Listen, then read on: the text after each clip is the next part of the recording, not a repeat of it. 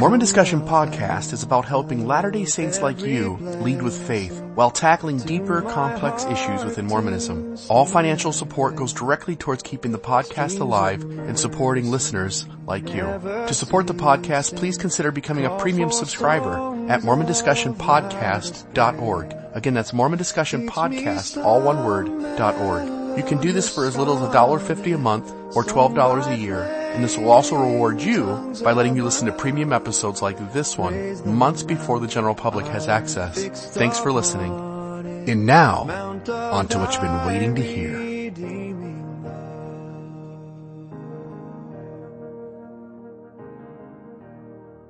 Welcome back to another episode of Mormon Discussion Podcast. I'm your host, Bill Reel.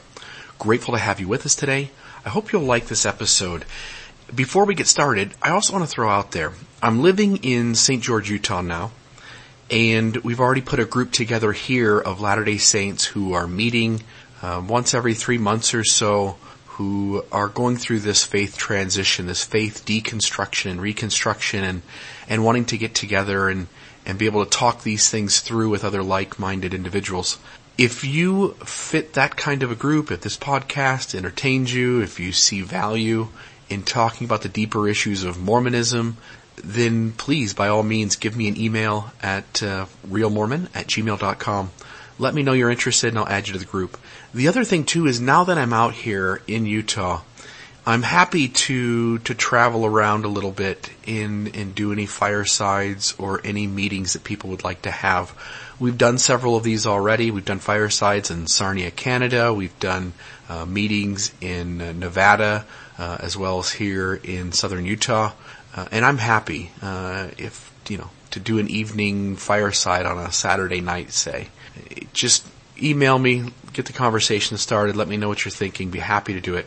I've done numerous firesides in the past on the topic of grace, on the topic of how leaders can better help members who are going through a faith crisis, how each of us as members can be better prepared to handle new information when it comes at us, and so those types of things. If you're interested, if you're in a position of leadership that you can, you can recommend something like this happen or make something like this happen, just send me an email and uh, we'll get the ball rolling.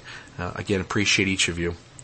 Today I want to talk about the word church in the way in which we use that word.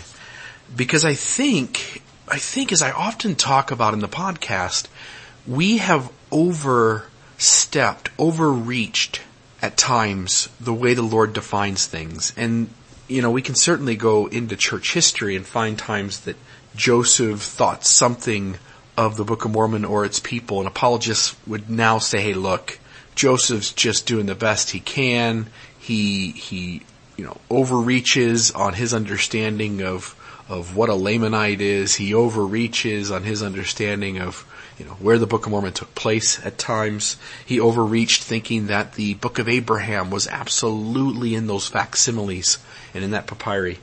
And I think that, uh, that kind of overreaching, we have to recognize that that happens quite a bit.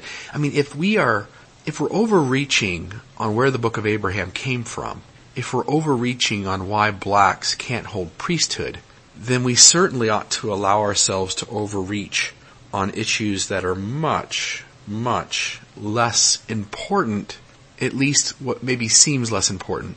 But I think the word church you're going to see is a really big one. And I caught this idea recently by listening to Dan Witherspoon and his conversation with John Dehlin. These are, these are thoughts that have been running in my head for a while. If you ask people who have had conversations with me in the last year and they said, hey, what does it mean to you that the church is true? I would give, and, and can give right now even, a very nuanced answer to that question. But I had never put these thoughts down to make an episode. And it wasn't until I heard Dan Witherspoon saying some of these exact same ideas that I thought, man, that's it. We're onto something here.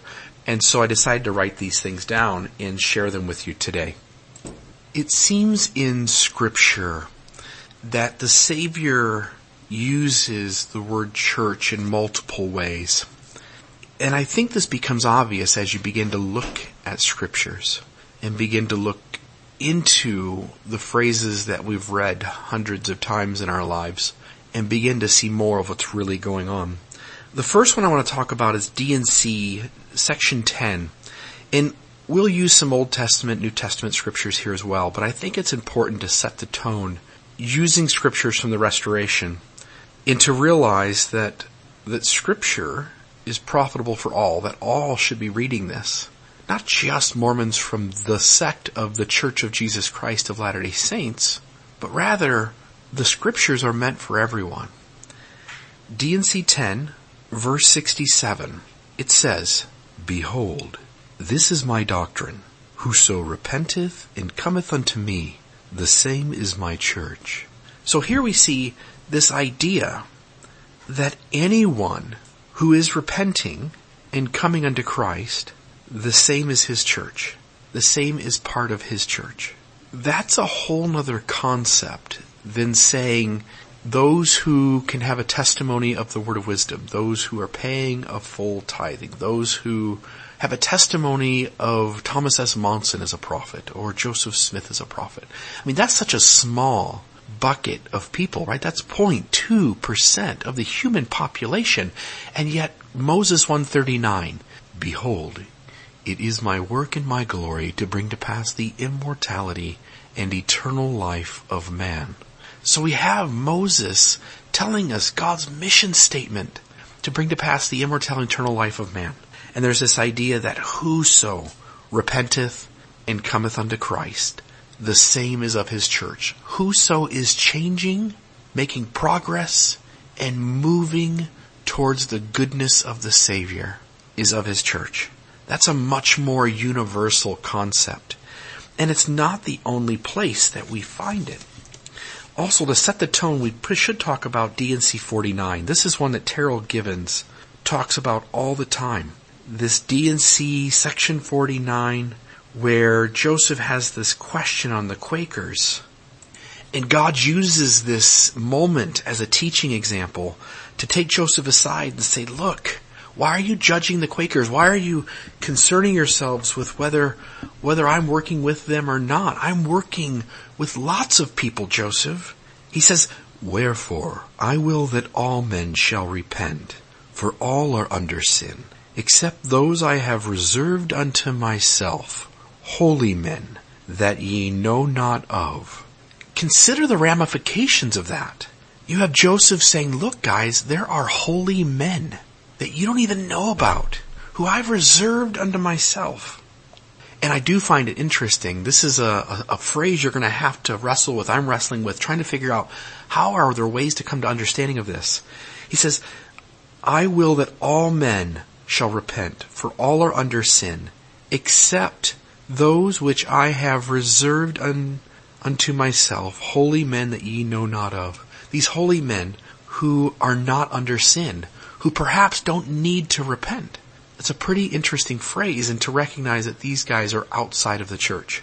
That is a whole new concept for the church to be talking about within its ranks. We certainly get that kind of language from Terryl Givens, Richard Bushman, Adam Miller, and others as they talk about the fact that God works with many, many others outside the church. The church certainly hits on this when it talks about the 1978 First Presidency Letter. This, this 1978 First Presidency Letter was sent out on February 15th. In the second paragraph says the great religious leaders of the world, such as Mohammed, Confucius, and the reformers as well as philosophers, including Socrates, Plato, and others, received a portion of God's light. Moral truths were given to them by God to enlighten whole nations and to bring a higher level of understanding to individuals. But they don't go as far, this, this statement doesn't go as far as this D&C 49, where the Savior says, look, I know the normal gospel plan is for people to repent, to be baptized, to receive saving ordinances, to receive the Holy Ghost, to go to the temple, to you know, keep repenting their entire lives and to come unto me through the church. But D&C 49 says, look, there, everyone needs to repent and are under sin except these holy men who I've reserved unto myself who you know not of. These men, because obviously the church is on the earth and it's the only church providing the ordinances, somehow these men on some level are sidestepping that plan that the church has set up as the plan of salvation for all to get back to God, they must receive the ordinances, they must repent, they must have faith, they must be baptized. And yet here's Jesus saying, look, these guys aren't under sin. And he implies that they don't even need to repent, that they are reserved unto Christ, and yet Joseph doesn't know them, so it's not like they're already having received the ordinances and in the church. So this becomes kind of tricky when we want to imply that the word church means a specific denomination, a certain set of beliefs that a certain group of people hold as they go to certain buildings. That just doesn't work anymore. Let's move on to, I think, the key scripture of the whole thing is D&C section 1.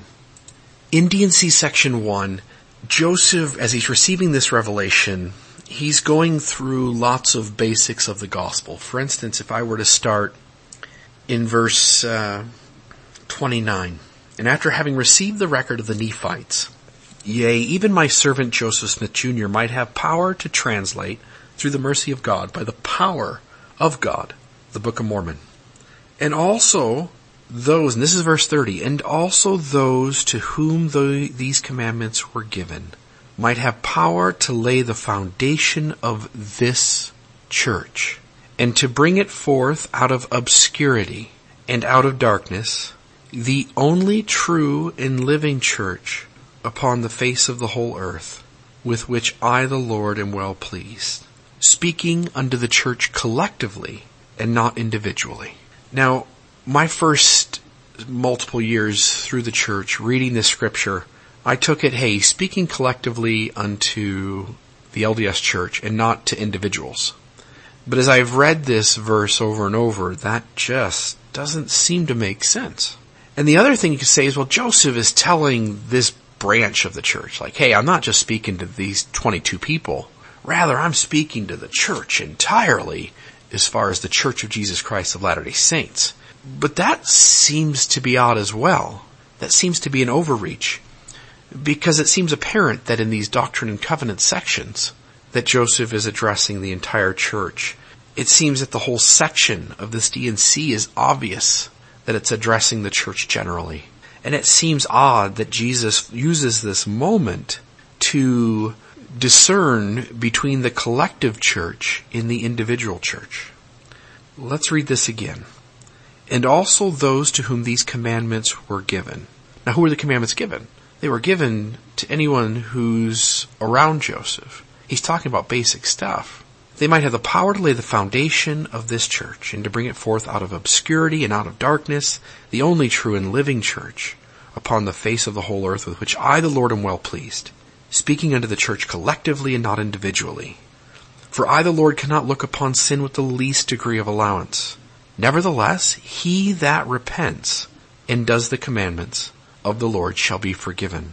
What if Jesus is discerning between the collective and individual church because he's trying to make it clear that in this instance, he is saying, look, the only true and living church upon the whole earth, face of the whole earth, with which I, the Lord, am well pleased, are those who I spoke of in D&C 10 who are repenting and coming unto me. And that those can be anybody in and out of the church. Those can be the holy men that you know not of. Those can be Mohammed, Confucius, and the reformers. Those can be the founders of the Constitution. Those can be the Nephites. They can be the Lamanites. They can be the Jews. They can be the Gentiles. They can be anybody on the face of this earth who is making progress and heading my direction. They are of my church. Now the Book of Mormon seems to talk about this even further. If we turn to 1 Nephi chapter 14, it, it needs to be said here that the Book of Mormon in these chapters right here can be quite confusing, and here's why.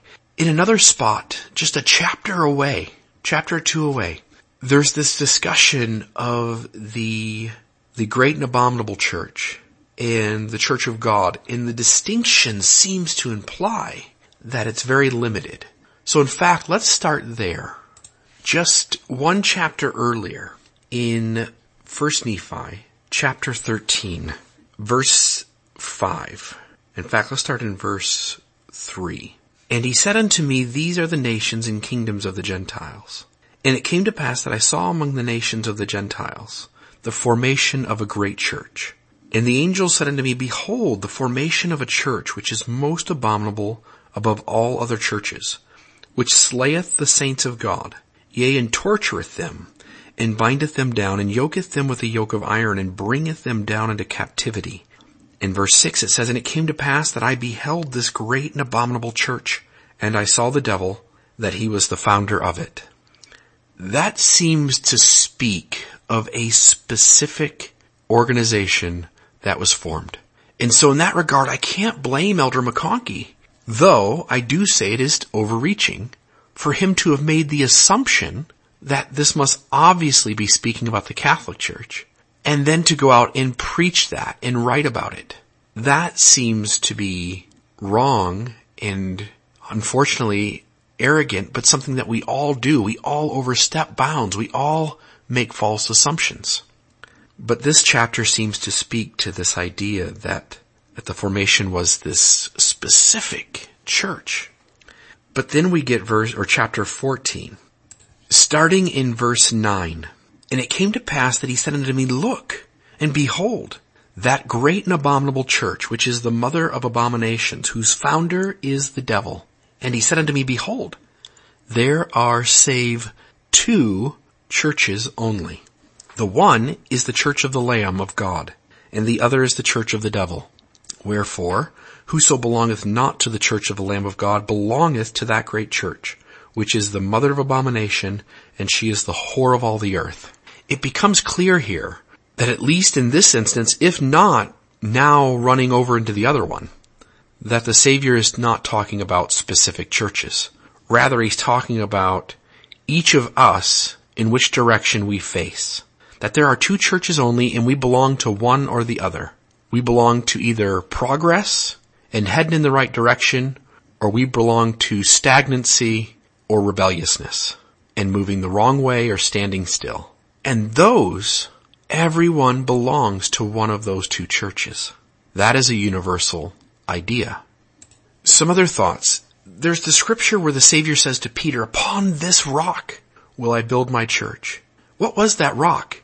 In the out of the church, we like to the the Catholic Church, for instance, likes to say the rock is Peter. Within our faith, we like to say the rock is the revelation of a prophet, and yet I think it would be unfair to call Peter the prophet of the church at this point. He's one of the twelve. He's one of of these witnesses of Christ. But what the Savior is saying is this rock is this personal inspiration and manifestation to Peter that Jesus was the Christ. And hence, because of that, Peter was going to spend the rest of his life repenting, working on making progress, head in the right direction and trying to come unto Christ. Perhaps upon this rock will the Savior build his church, meaning the universal church. Also, Terryl Givens and others have spoken on this idea that we really misunderstand the apostasy. There's a book out which is titled Standing Apart, Historical Consciousness in the Concept of Apostasy. It's an LDS book written by LDS authors. There have been interviews done by the Maxwell Institute. Uh, Blair Hodges uh, did a wonderful interview with the, the authors of this book to get their perspective. And it talks about the fact, these ideas that look, if we really look into the historical context of how we've defined, interpreted, and understood the idea of apostasy, we may have overstepped our bounds here. And apostasy may not mean anything like, like what Elder Talmage wrote in The Great Apostasy. Something entirely different may have happened. And the Givens hit on this all the time when they talk about this idea that, that Mormonism doesn't need a Plato. Mormonism doesn't need a Mozart because there already was a Plato and there already was a Mozart. That in other words, while we as the church think we have this exclusivity and hence because we have a monopoly on this upper level of God's inspiration, that we should have these super creative geniuses within our church. And the reality is that God is working equally with all of his children. And so we should expect to find intelligent, creative geniuses of even greater magnitude than what are found within the church, outside of it.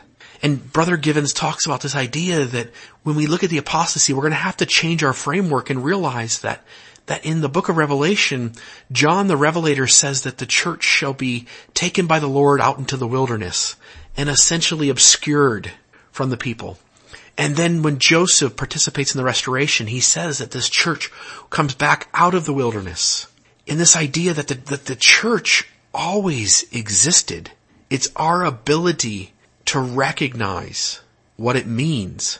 And when we look at the fact that the Book of Mormon and the D&C and other LDS scriptures, if we just open up a little bit, allow us to see that the concept that Mormonism teaches, that really no other Christian denomination teaches, is this in, this all-encompassing inclusiveness of everyone, right?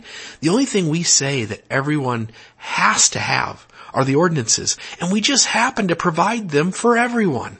Mormonism is a universalist religion, and I think it's just a small hop, step, and a skip to recognize that in the scriptures, Christ defines the church in multiple ways, and that one of those ways is that all who come unto him, all who repent, are of his church.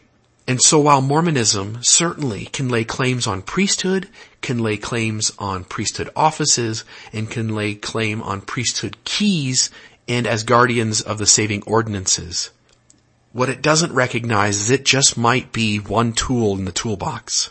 It, it seems to kind of barely grasp on that God is using other people, that other players are in this game, that we're not the only team here that Pope Francis might very well be called and authorized of God to perform some work within this restoration in the little venture part that he has room to do. We certainly wouldn't take that away from the reformers. We certainly wouldn't take it away from Christopher Columbus. We certainly wouldn't take it away from the founders of the Constitution. And yet when we see others outside of our church doing God's work, we say, yeah, sure be good if he was a Mormon. Man, it'd be good if he'd, you know, join our church and, and operate under the truth. But maybe the reality is, is that as Brother Worthland talked about individuals being part of an orchestra, that reality is that everyone out there, including different organizations outside of the church, are part of the orchestra. Let's listen to Orson F. Whitney's quote, where he points at this very idea. Orson F. Whitney, former member of the Quorum of the Twelve, said talking about non-members, said perhaps the Lord needs such men on the outside of his church to help it along. They are among its auxiliaries. That's his words, not mine. They are among its auxiliaries and can do more good for the cause where the Lord has placed them than anywhere else.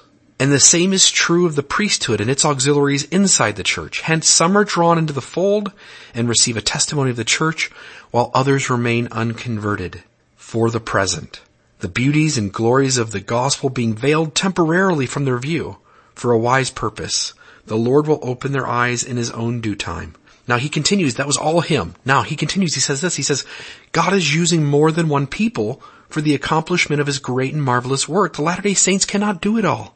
It is too vast, too arduous for any one people. And then he says, he finishes up, he says, again I say, the Lord's work has need of auxiliaries outside as well as inside to help it along because of their worldly influence, which would depart if they connected themselves with the church.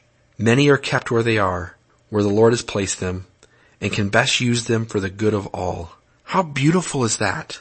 That's the inclusiveness that Mormon doctrine allows if you just open your mind and heart to it.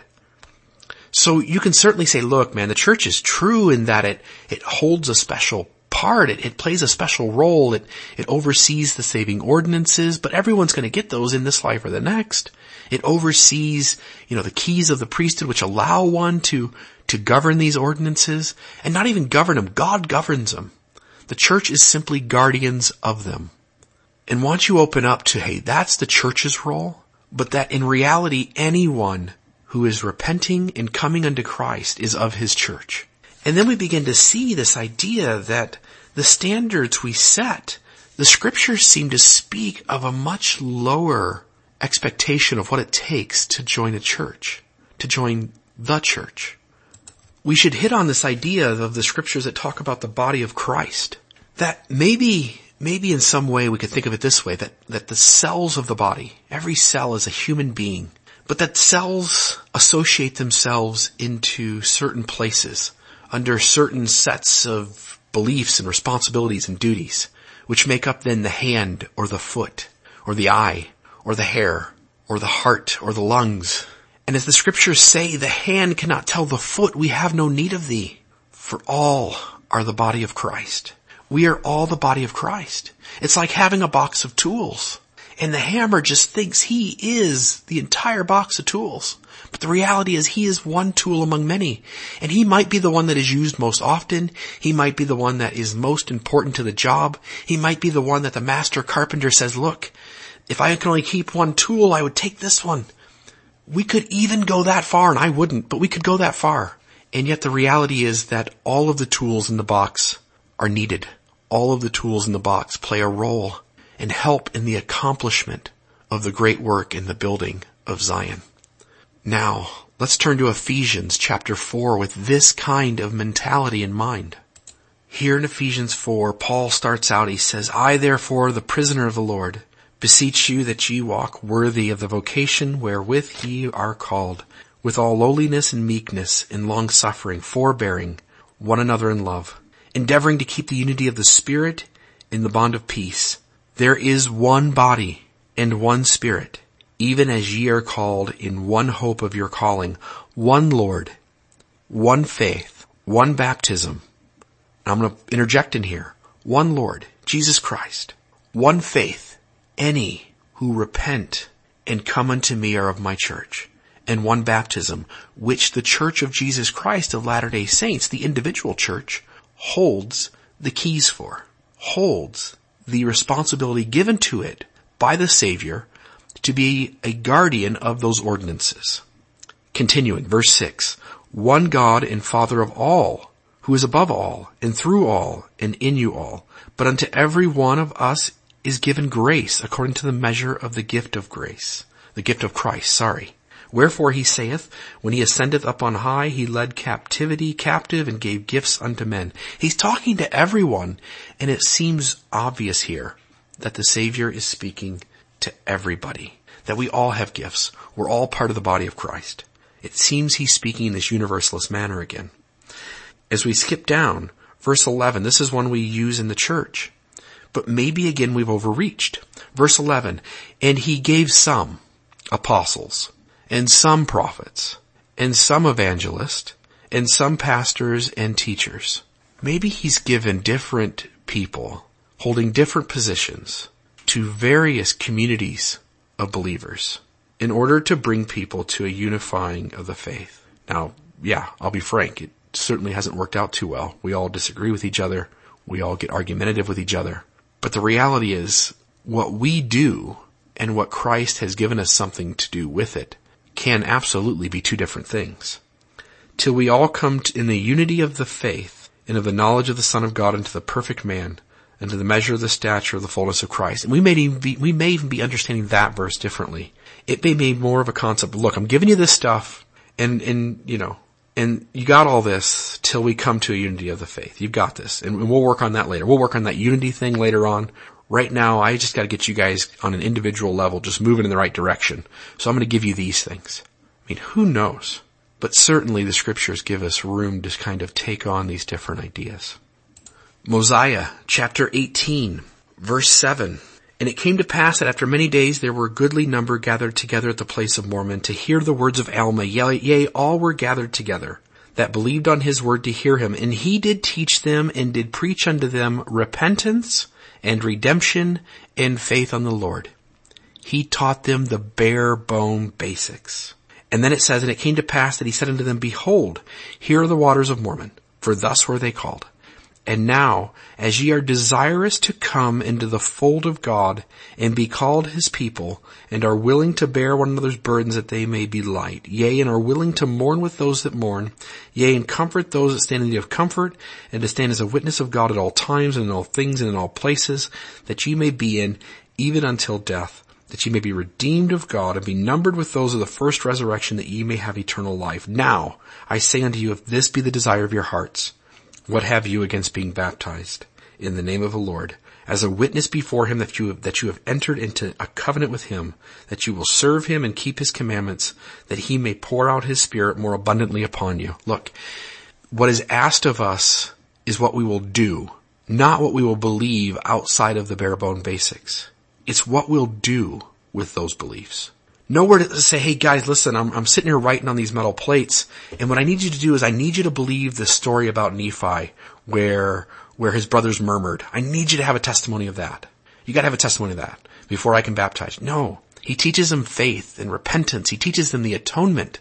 And then he says, look, and if you're willing to take those concepts and you're willing to serve your fellow man till the day you die, then what do you have against being baptized? Let's get her done.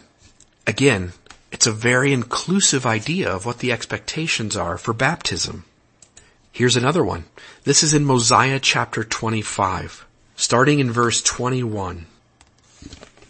Therefore, they did assemble themselves together in different bodies, being called churches, every church having their priest and their teachers, and every priest preaching the word according as it was delivered to him by the mouth of Alma. And thus, notwithstanding there being many churches, they were all one church, yea, even the church of God. For there was nothing preached in all the churches, except it were repentance and faith in God. That's the common denominator. That's the commonality between all these churches. They taught repentance and faith. And he continues, verse 23, and now there were seven churches in the land of Zarahemla, and it came to pass that whosoever were desirous to take upon them the name of Christ or of God, they did join the churches of God. Any who were willing to take upon the name of God did join the churches of God. And they were called the people of God. And the Lord did pour out, his spirit upon them, and they were blessed and prospered in the land. My argument would be that any who repent and come unto Christ, who are of his church, will prosper and be blessed in ways that the Lord only understands. And I think we agree with that. We see good people outside of our faith who are blessed and who prosper. How about when Jesus himself speaks in 3 Nephi, chapter 18, verse 22 and 23, and behold, ye shall meet together oft. Ye shall not forbid any man from coming unto you when ye shall meet together, but suffer them that they may come unto you and forbid them not. But ye shall pray for them and shall not cast them out. And if it so be that they come unto you oft, ye shall pray for them unto the Father in my name. Again, this idea that look, don't cast anybody out. If they've got a little faith, if they, they have a little belief in these basics, then let's keep them going.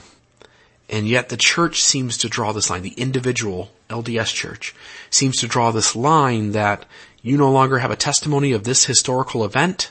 Oh, sorry, gotta let you go. And I think we've got to get past that we have to move to this place where we just allow people to hold various views on historical events. And we say, look, what we're talking about here is faith in the Lord, repentance, uh, ordinances, and, uh, an understanding and belief of the atonement to the extent that it is, it is helping you in your life. And leave it at that. And I think the Book of Mormon speaks of that over and over and over again, especially when we consider the fact that the Book of Mormon is supposed to have the fullness of the gospel. Now think about what the Book of Mormon does not contain, and then think about what it does contain, and say that's the fullness of the gospel. And again, I'm not in any way saying ordinances aren't needed, that our church isn't true, that priesthood isn't part of, of the church, that we don't have it. I'm not saying any of that. But I am saying that we have to redefine how we look at the word church and the way we look at the word gospel and how we separate at times the way we use church and gospel as being two completely different terms that mean two completely different things. Again, 3 Nephi chapter 26, verse 21. And they who were baptized in the name of Jesus were called the church of Christ. They who were baptized in the name of Jesus were called the church of Christ. They, the people who were baptized in the name of Jesus were called the church of Christ. That is a very inclusive way of defining this. And there are lots of people throughout the world who have been baptized in the name of Christ. And they are called the Church of Christ. Fourth Nephi, verse 26, and they begin to be divided into classes, and they begin to build up churches unto themselves to get gain, and begin to deny the true Church of Christ. Could the Book of Mormon be speaking of the collective church here, rather than the individual? Is that possible? Let's begin to wrap up. Moroni chapter 7, Verse 3. Wherefore I would speak unto you that are the, of the church, that are the peaceable followers of Christ, and that have obtained sufficient hope by which ye can enter into the rest of the Lord from this time henceforth until ye shall have rest with him in heaven. Think about that. I speak unto you that are of the church, the peaceable followers of Christ. Those who are of my church are the peaceable followers of Christ. Skipping down to verse 39, But behold, my beloved brethren, I judge better things of you, for I judge that ye have faith in Christ because of your meekness, for if ye have not faith in him, then ye are not fit to be numbered among the people of his church. Here's an exclusivity phrase. Here's a term that says, look, if you can't do this, you gotta get out. And, and what he sets is this idea that if ye have not faith in Christ, then ye are not fit to be numbered among the people of his church. What, what God sees, at least what his, what his prophets here saw as reason to push someone out of the church was that they no longer had faith or hope in Christ. That seems to me like a possible no-brainer. And even at that, I would still be, I would still be patient and want to work with this person over a long period of time and not just do it in the first week that they're having this, this faith shift away from the Savior. 1 Corinthians chapter 12. There are these scriptures which talk about the gifts of the Spirit given to various people. Doesn't say it's just, you know, in the church. It says, you know, one person gets a gift, another person gets this gift, others get that gift. And then it says, but all these worketh that one in the self same spirit dividing to every man severally as he will. Every man, keep that in mind. For as the body is one and hath many members, and all the members of that one body being many are one body, so also is Christ. For by one Spirit are we all baptized into one body, whether we be Jews or Gentiles, whether we be bond or free, and have been all made to drink into one Spirit. Again, seems to be talking to all of us. And if the foot shall say, because I am not the hand, I am not of the body, is it therefore not of the body? And if the ear shall say, because I am not the eye, I am not of the body, is it therefore not of the body?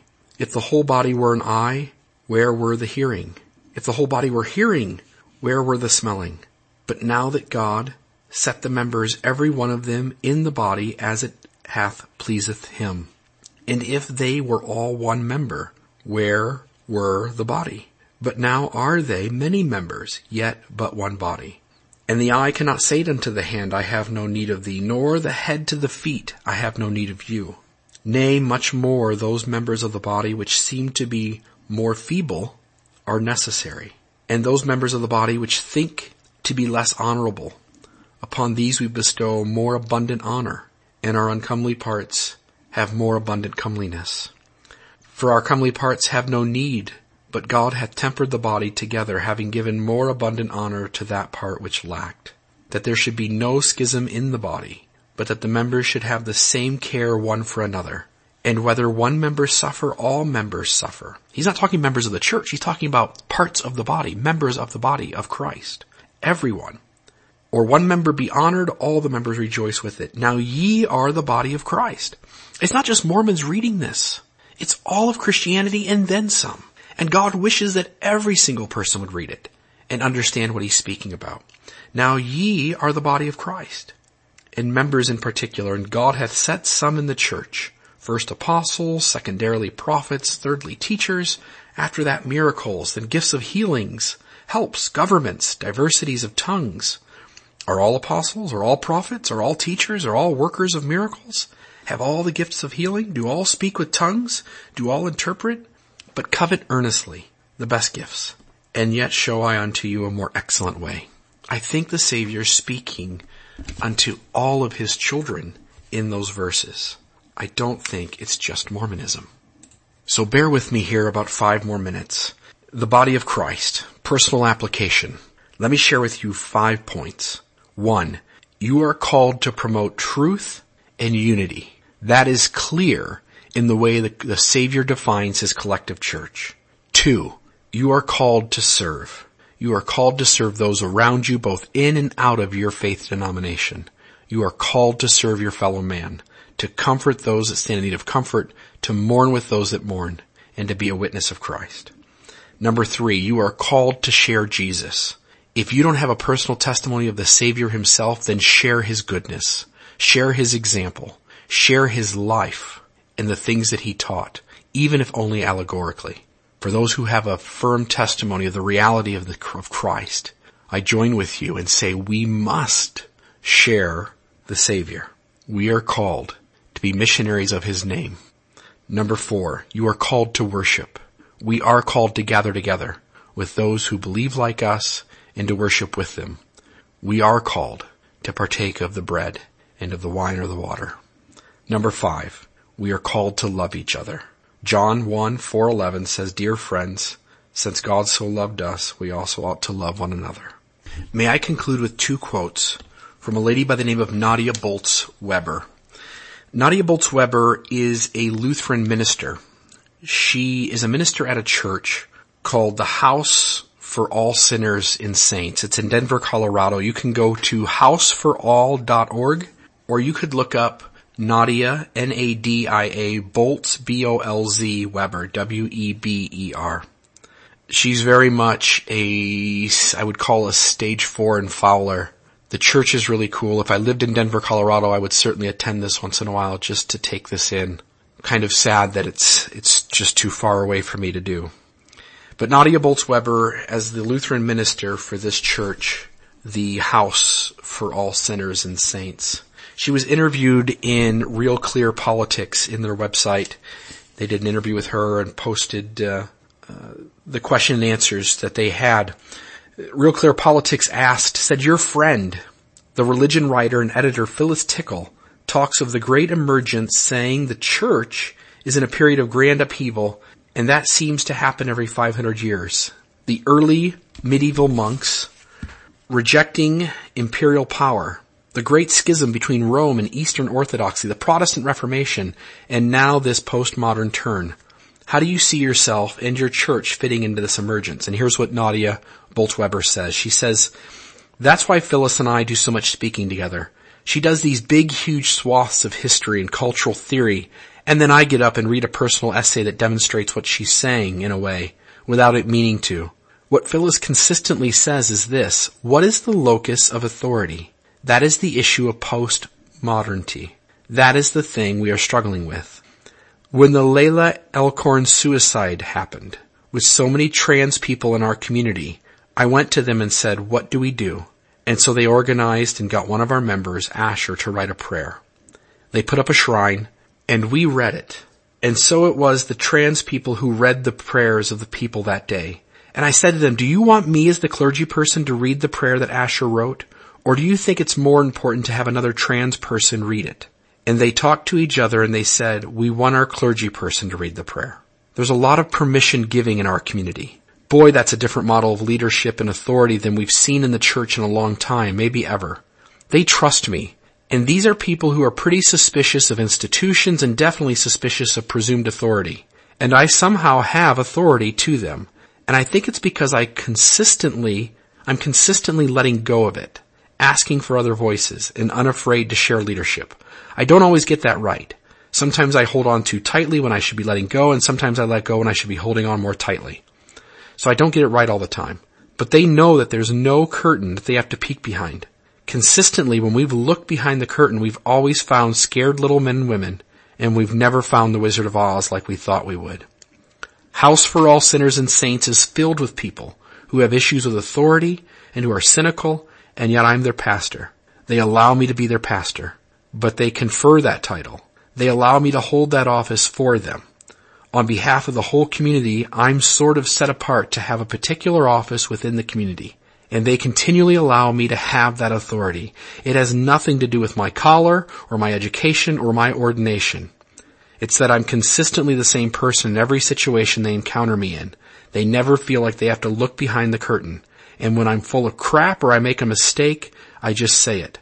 I spend zero energy defending or protecting my own authority. You know what that allows for? people to actually trust me.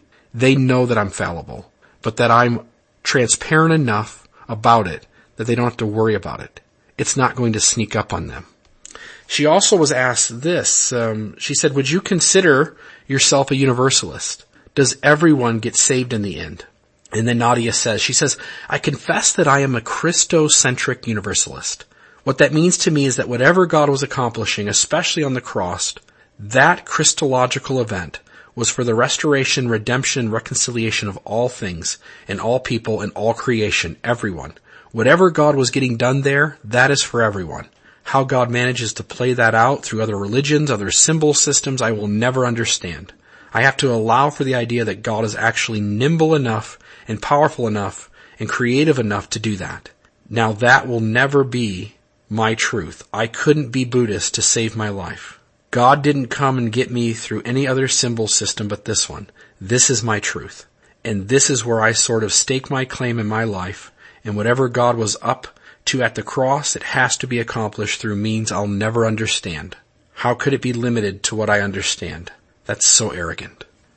Ladies and gentlemen, brothers and sisters, may we recognize that both in and out of the church, God is accomplishing His work.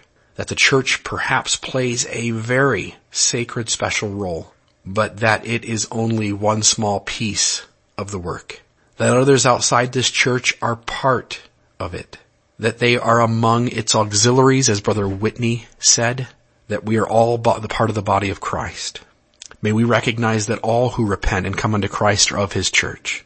And that perhaps it is those who are true and living with which the Lord is well pleased. May the Lord warm your shoulders. God bless you. In the name of Jesus Christ, amen.